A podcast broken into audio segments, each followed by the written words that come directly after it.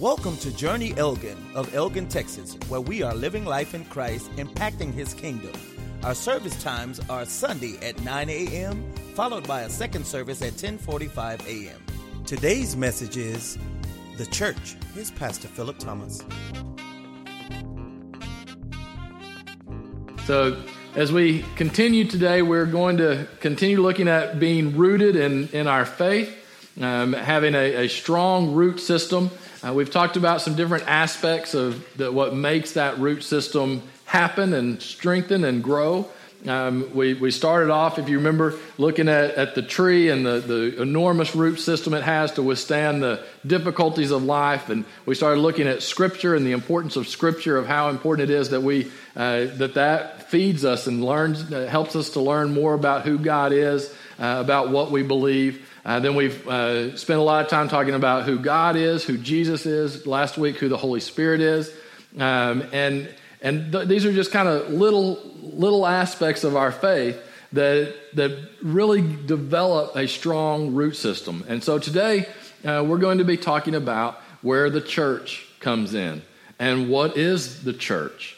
And and I think that's a, an interesting question uh, for for us today. Is what is the church? And you know, and I think if you ask that question, you're going to get all kinds of different uh, answers. Uh, some people are going to, to say their own, the name of the church that they go to. So some may say Journey, or some may say, well, First Methodist here, or whatever it may be. Um, some people may say, well, it's a gathering of, of uh, people, a congregation. Uh, some people see it, well, that's my family. You know, that there's all kinds of different kind of ways to view the church. Um, I think from the outside, people who are not uh, involved in a church, the way that they will see the church, and we fall into this category as well, is, is kind of from an institutional view. That the church uh, is an institution. So the church is a building. If you said, uh, can, you know, what's a church? They may point, well, there's a church down there on Avenue C, right? Um, and, and then you start getting, I think a lot of people, the reason that we can easily have negative opinions of the church is because that's what we're viewing it through. We're viewing it through this institution. And, and the church, as an institution, there's a lot of problems, right? And we have to we have to at least acknowledge that that the church, you know, has done some really bad things. But hopefully you understand that the church is not a building. The church is not an institution. The church is made up of a lot of people who hopefully claim to believe the same basic thing about God, but it's still made up of people. And so, as people, we kind of go about trying to figure out okay, how are we going to be the church? And, and that's why we get these human institutions that look like the church, right? Because that's the way that we know how to do things.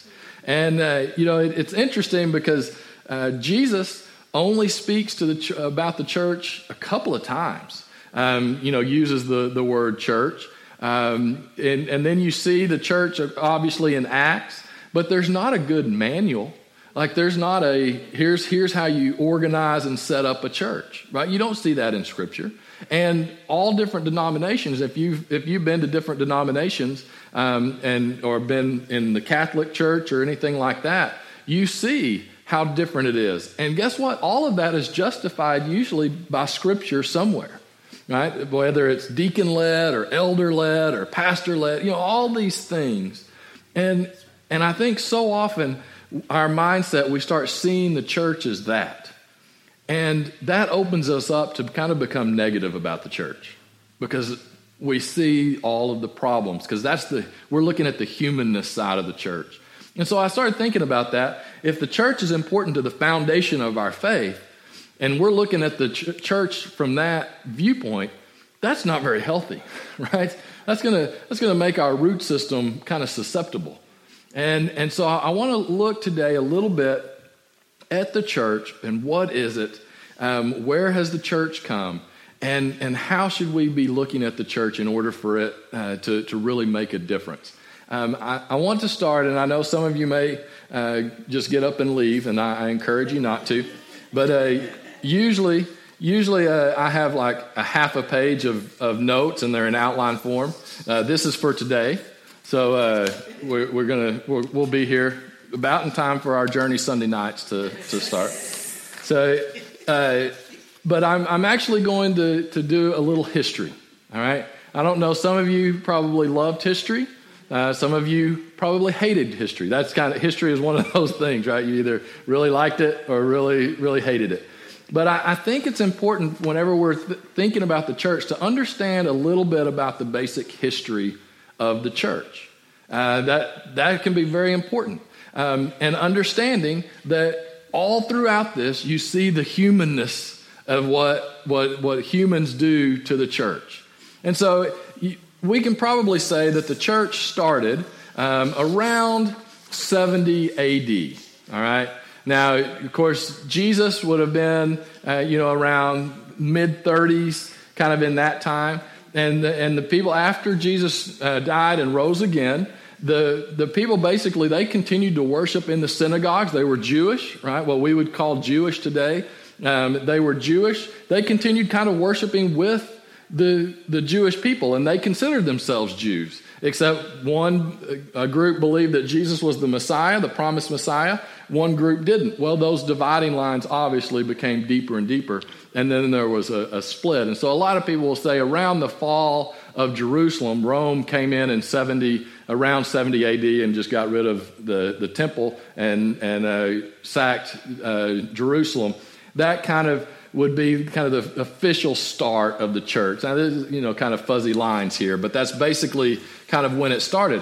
We would not recognize that as the church because there were no specific buildings. You didn't get up on Sunday morning and go to a specific building. It was groups of people that would meet in homes at times. Sometimes it was more organized, sometimes it wasn't.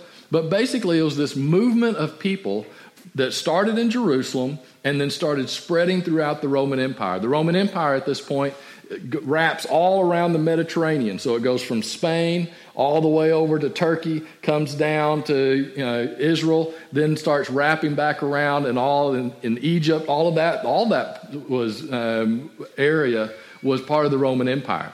And so this group of people started going out and, and basically sharing the gospel message. But, it, but they weren't creating buildings. They were just kind of creating a new way of living, and they would live together with, with these new values that Jesus had, had instilled. And what was amazing is during this time, this was about 70 AD to 312 AD, so a couple hundred years, the Roman Empire went from Christianity not existing to the majority of the people were starting to consider themselves Christians right? It, it's, it's an in, incredible movement that happened in those first couple hundred years. And again, that's without kind of a building or a structural setting. They had some, but not like what we would see today. Um, and, and this is where you had lots of, of persecution. Rome didn't like this. They, they were a very pagan place. They wanted a, a religion to basically believe that all religions were the same, right? They were fine with religion. It was all over the place in Rome. But they sure didn't like someone saying, you know what, um, we think this is right, and frankly, what you're worshiping doesn't exist. Right? They didn't like that. And so, so Christians became, uh, at different points, it was, it was more severe at some points than others. But uh, throughout this time, there was a lot of persecution. Then in around 312 AD, probably the worst thing that could happen to the church happened and that was Emperor Constantine was emperor of Rome, and he has a vision in the clouds. And if I remember it right, is basically had this vision of a cross in the clouds, and then they had a battle, and he won the battle, and he said that must have been uh, God's blessing on me, and that that was a, a Christian thing, and so he declared the Roman Empire Christian. And uh, now that's a little bit of a cynical view. Maybe he had a true conversion. There's kind of, you know, maybe he it was done out of the goodness of his heart. Okay, that could be.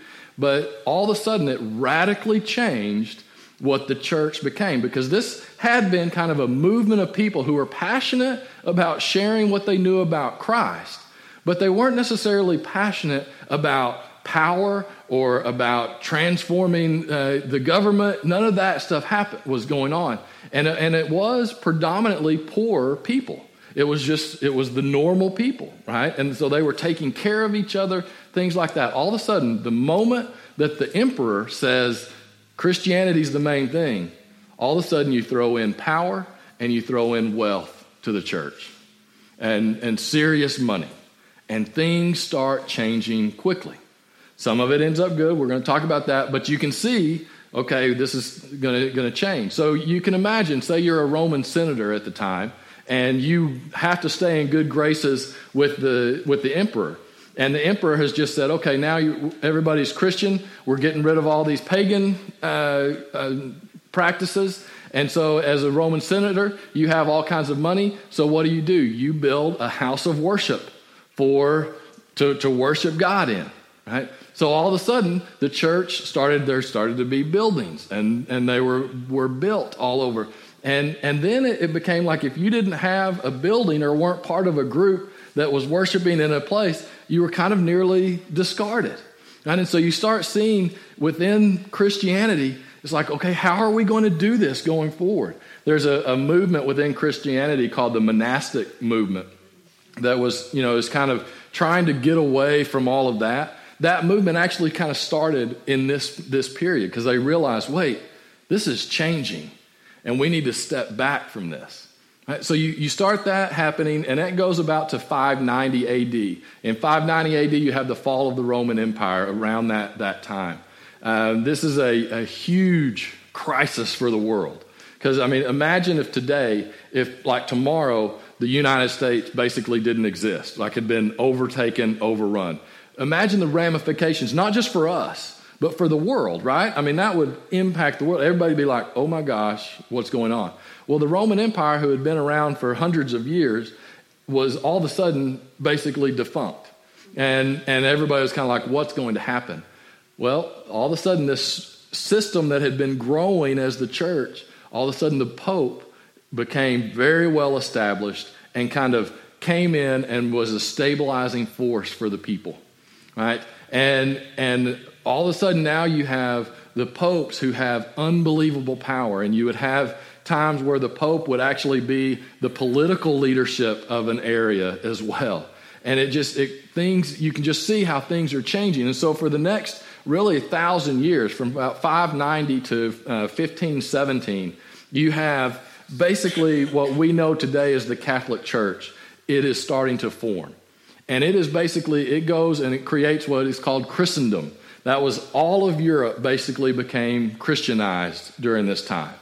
And, and so the church had a lot of power, had a lot of military power, and it would kind of go and, and, uh, and for pagan people, it would basically say, okay, we're baptizing you and you're going to be part of this empire. And so now all of a sudden they're, cre- they're considered Christian, right?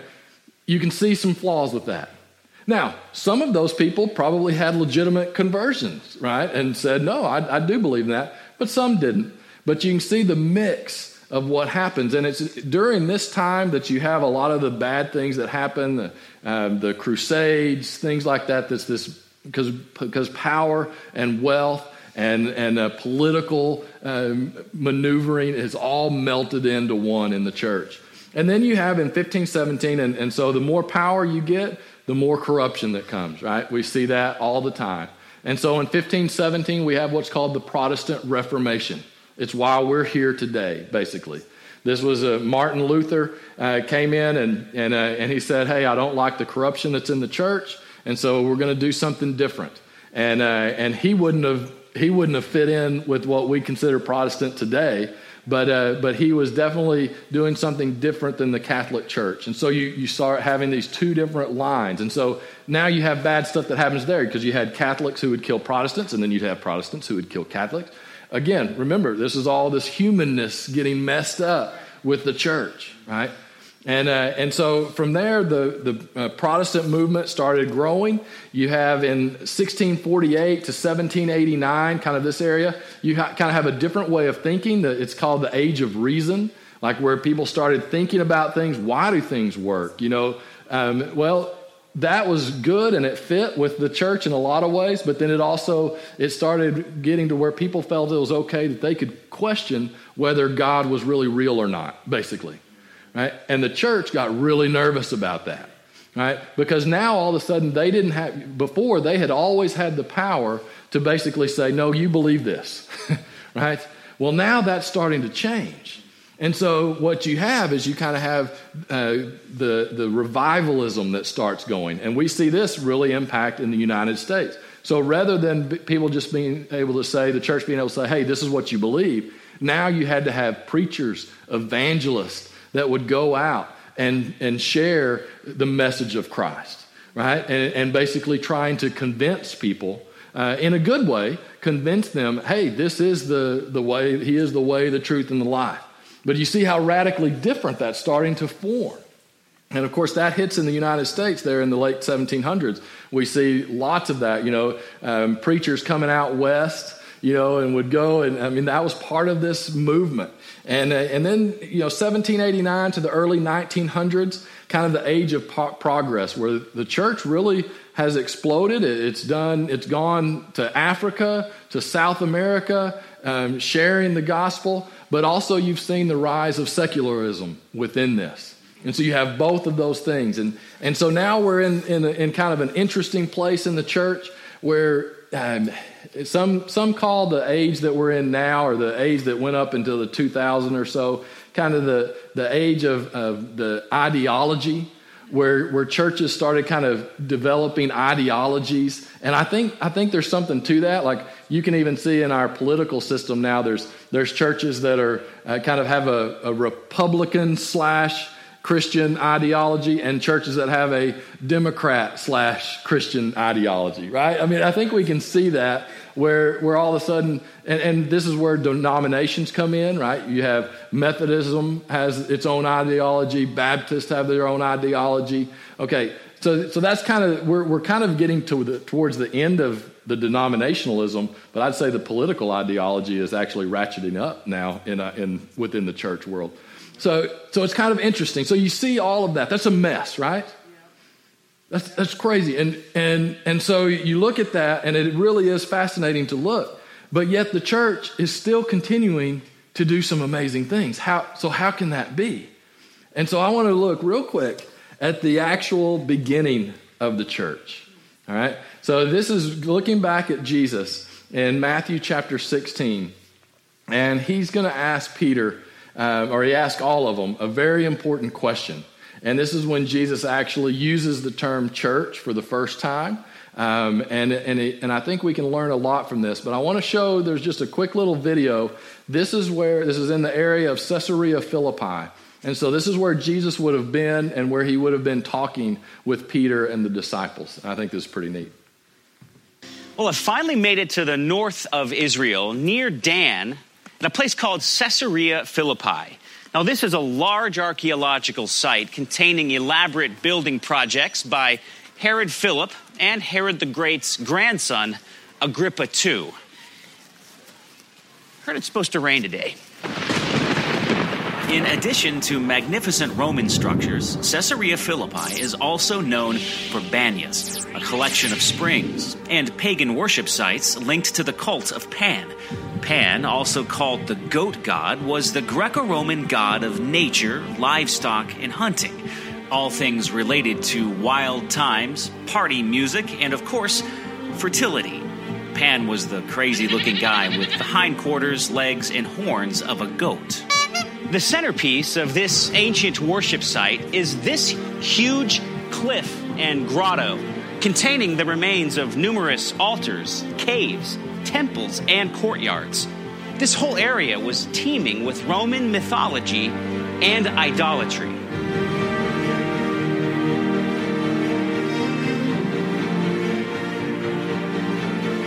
It was right here where Jesus, nearing the end of his ministry, asked his disciples one profound question Who do you say that I am?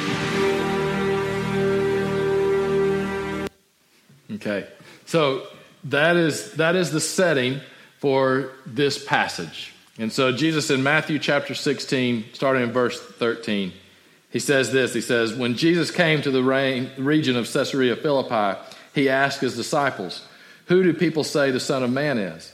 They replied, Some say John the Baptist, others Elijah, still others Jeremiah or one of the prophets. But what about you? He asked, Who do you say that I am?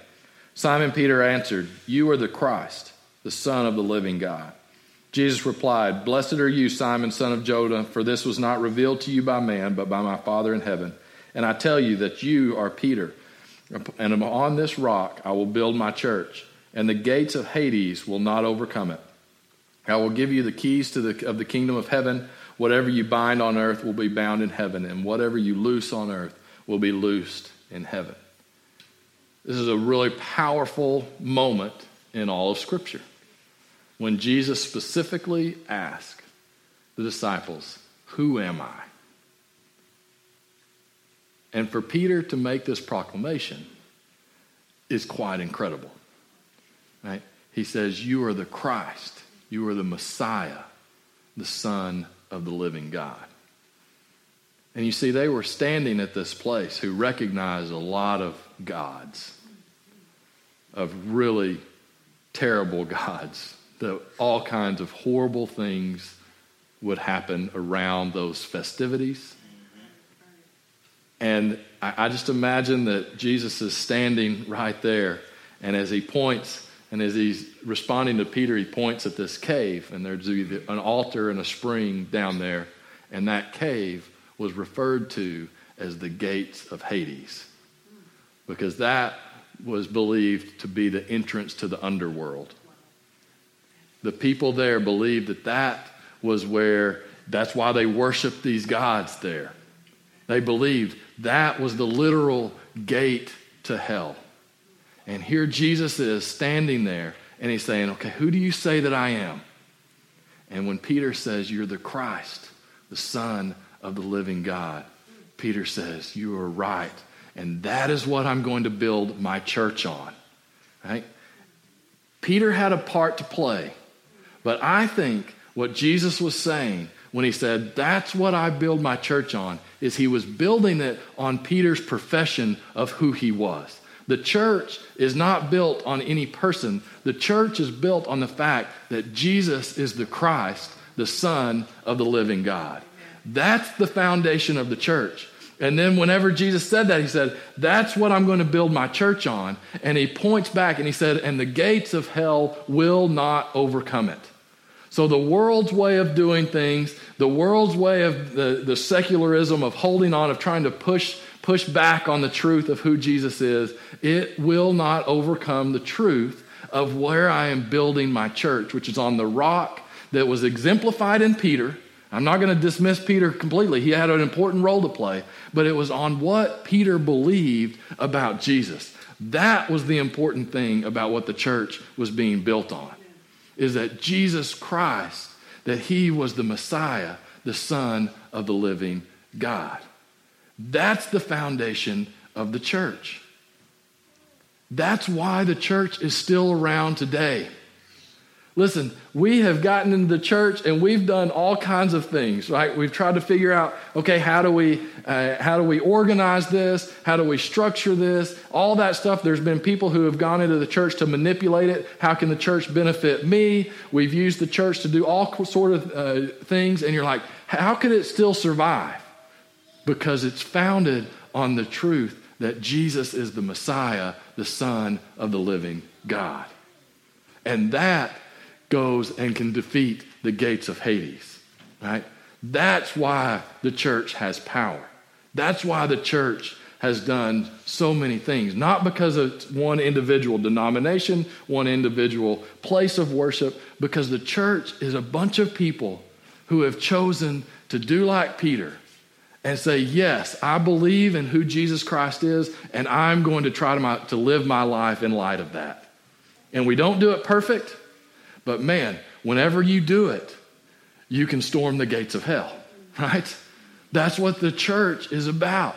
That's why the church is still changing things. And one of the things, and I, I said it in the early service, I, I wanted to give a soapbox warning because I, I, can get on a soapbox whenever I start talking about this because it's become very common now because we live in a very secular society, right? And, and people know a whole lot. And in some ways, it's harder today than it was even back then. Because back then, people believed literally that that was the gate to hell, right? They didn't have a problem believing in spiritual things, right? And but, but uh, so Jesus was saying, no, you need to tell them what the right spiritual thing is, right? Well, now today we a lot of people are dismissing even that, saying, oh, Jesus, he's the same as the Pan God, right? And if you wouldn't believe the, in the God of Pan, why would you believe in you know Christianity? Right? That's basically what a lot of people where they are, are thinking. So that's that's a, that's a challenge for us. And so we struggle with how do we reach people with the truth of who Jesus is. And sometimes I think what, what's happened is people have lots to attack us with. And one of the biggest ones is they can say, How can you believe in a God who is represented by a church who would do this stuff? And everyone has examples. You have big examples like the Crusades, you know, like this Inquisition, you know, you have those kind of things. But then we've all experienced personal little things. You know, from as simple as, you know, that person at church was kind of mean to me. You know, I thought they're not supposed to be mean, right? To people have actually have real grievances where the church has taken advantage of people or done something wrong. I don't deny any of that, right? And, and so I think sometimes we hear all of that and we nearly, we're like, man, I, I just don't even want to mention the word church because there's nothing that I can hold on to to fight back against. I have to concede all of that. Well, you know what? You don't. You can agree and say, yeah, the church is not perfect, and we should do that. We don't defend blindly. But you know what? The church, the, the movement of God, the movement of Jesus has transformed the world. Right? and it's come in different ways, ways. Sometimes it's specifically because of a certain organized group that calls itself a church. Sometimes it's just because of a group of people who are dedicated to believing and living out the call of Christ. But listen, the church has transformed the world. I want to just talk about a few things that have changed in the last 2,000 years. The idea of human rights did not exist in BC, basically. Right? People didn't care. They didn't, they didn't value people as individuals. Our, our thought process of understanding that everyone should be valued, now we don't always act that out right, but now I think most people would say, yes, every individual is valued. Where does that come from? That comes from a biblical understanding of that we are created in the image of God. Why do the vast majority of people, even if they believe that religion is all a hoax, why do they believe in that truth? Because of the message of the church, right? It slowly it has permeated and it's changed society. It's changed the way we look at people. The idea of women, and this is an important one because today there's a, a lot right now that are into uh, you know dealing with women's rights and things like that, which is important, and we need to always look at that because again, everyone is equal. But it, it seems like you know, a lot of people are like, man, we're still you know, we, we still treat women so poorly. And, and a lot of times it is blamed on the church, right? The church has antiquated views of women, right? And that's what's led to, to the oppression of women. In some cases, that is, that is true and how that was acted out. But the church was the first group that actually looked and said, you know, the way that we treat women as property is wrong. Jesus was a radical in his view uh, of women. Right? Women were completely treated as property, and the church said, "No, that is not right." The church was the first one in Rome. You know, it was you couldn't, you weren't supposed to kill Roman citizens, but it, it was actually okay by law for you to to abandon your female child, not your male child, but your female child. You were, and if you, it was okay for you to abandon them. The church said, no, that's not right. They stood up against that. The, the, it was, it was a, a law that within two years, a widow, which by the way, most of the women at some point would have been a widow back then, right? Even today you see that a lot, but for sure back then. Within two years, a widow had to be married. Why? Because she was property. If she didn't have a husband, to claim her as a property, then she was she wasn't wasn't anything, right? So it was a law that a woman had to be married. The church said no. That's why the church stood up and cared for widows and orphans, right? Because the the, the government, the society didn't care about that. The church did. Right? You, even, even the things that we have been used against the idea of fe, uh, uh, feminism and things like that in a modern day was done to protect the woman. Back then, it was perfectly okay for a man to have a mistress living in the home with them, right? That was completely normal, and, and even if they weren't living in the home, it was fine. Could a, now, could a wife have a, what would be the opposite of a mistress? I don't know what the, what's the, there is no, that proves the point, right? Because no one cares, right? So no one, no one cared back then. And the church actually said, no, if you, one, you don't have a mistress. Two, they said, if you, if a woman lives with you in your household, you should marry them, right? That was to protect the woman right? And, and then it just goes on and on of what the, the church was transforming the way people thought about women. The fact that we have our arguments of the inequality of women today is because of how the church radically shifted the way that society view women. You know, that, that's a good thing. Same thing with children. Uh, slavery, Christianity was the first organized group of people to unilaterally look at slavery and say it's wrong. And this is going all the way back to Roman times, right? We, we only see slavery a lot of times in terms of how it impacted America. It's impacted the world forever, right? And Christianity was the first group that looked at that and said, you know, this doesn't fit with what we believe about Christ. Now, could they change it overnight? No. But there are countless um, examples of Christians going and buying slaves just to set them free. Not only here in America, but way back then, right? Because they knew this is not right. And so they were working to set slaves free. The, uh, the British um, evangelical, his name is William Wilberforce. He's responsible for the close of the uh, slave trade from Britain. He, he was passionate about it because of his faith because he was part of the church, right? And he got it shut down. Two thirds of the members of the uh, abolition movement in uh, uh abolition society in 1835, two thirds of them were not just Christians, they were Christian ministers. So, more than likely, well over 90% of that group were, would have considered themselves Christian, but two thirds of them were Christian ministers, right? Because the, the church knew that slavery's wrong. And that, so the church is, was attacking that. That was, that was coming straight. Slavery comes from hell.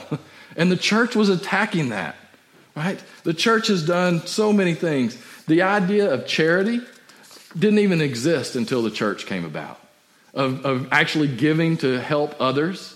That was, that was all formed by, by the church. Now, nowadays, there's a lot of people who have nothing to do with the church will give to charity, right? Well, that's because of 2,000 years of church history that we, st- we see things completely different. We don't even realize how much the church and the message of Christ has impacted us. Our whole ideas on marriage and family revolutionized by the, by the church. The church is what has, has st- started thinking about that differently. I, love this one. We wouldn't have modern science without the church. Now, that gets everybody upset because, like, there's a lot of Christians who don't want to be associated with science, and science sure doesn't want to be associated with Christianity. But uh, Pascal, Newton, Pasteur, all of them were Christians. The reason why they cared enough to actually start investigating is because they believed that God created this world and He wanted us to take care of it. Right? Most people in, in all of these other uh, pagan religions had a very fatalistic view of the world right? It's like, oh, it is as it is. Whatever happens, happens. Why would you want to find out more about a world that is so fatalistic? You wouldn't. Science is around because people were passionate because of the church, the message of the church. Art, music, literature. I mean, you know, all the great composers, uh, most of the great, uh, you know, painters, things like that they became great and what they were doing was directly tied to the church. Now, were all those people perfect and wonderful Christians? No. But it influenced everything. The church, it is unbelievable what it's done, and people don't even recognize it. And I think it's important for us to understand that the movement of the church, yes, it's messy whenever we start viewing the church as an institution. But when we look at the church for what it truly is, is a group of people who say unequivocally, Jesus is the Messiah, the Son of the living God. And I believe that, and I'm going to live my life differently because of it. Then the church can storm the gates of hell and can make a difference. It's been doing it over and over and over, even while the institution of the church has been doing some really crazy things, right? And I think it is so important for us to understand that we are part of something really big. And the church is powerful, right? And yeah, we can debate on how the best way to organize is, but God doesn't care so much about that. I really don't think so. I think what He cares about is what you believe and then how you're living in response to that, right? And that, it is not about a church gaining power or fame in order for it to fight the gates of hell. No, it's about going to that foundational understanding of who Jesus is and what he calls us to do. The church has radically changed the world around you. And don't let anyone say anything different. It has changed things, and it's changed things for the good. And people don't realize it because the gates of hell are still battling. right? And man, it is the message of the church is the way that we battle that, that we fight back against the untruth, and that we reveal the truth of who Jesus Christ is. And so that when Jesus looks at the church today, he can say, That is my rock. That's where I've built what I'm doing in the world, and the gates of hell will not overcome it. Let's go to Lord in prayer. Dear God, we thank you. Thank you for your church. And Lord, we know that we have messed up in so many ways how, we do, do church, but we know that that foundational principle, the rock of the church, of you being the Christ, the Messiah, the Son of the living God, that that is a message that still transforms the world today. Lord, I pray that we will take that message with us and that we will live our life in response to that each and every day. Lord, we thank you that you have called us to be your witnesses into the world. In Jesus' name we ask it. Amen. Thank you for listening to Journey Elgin. Come check us out. We're located at 1221 North Avenue C, Elgin, Texas 78621. You can contact us at www.journeyelgin.org or call us at 512 661 8411. That's 512 661 8411. We hope to see you soon and may God bless you.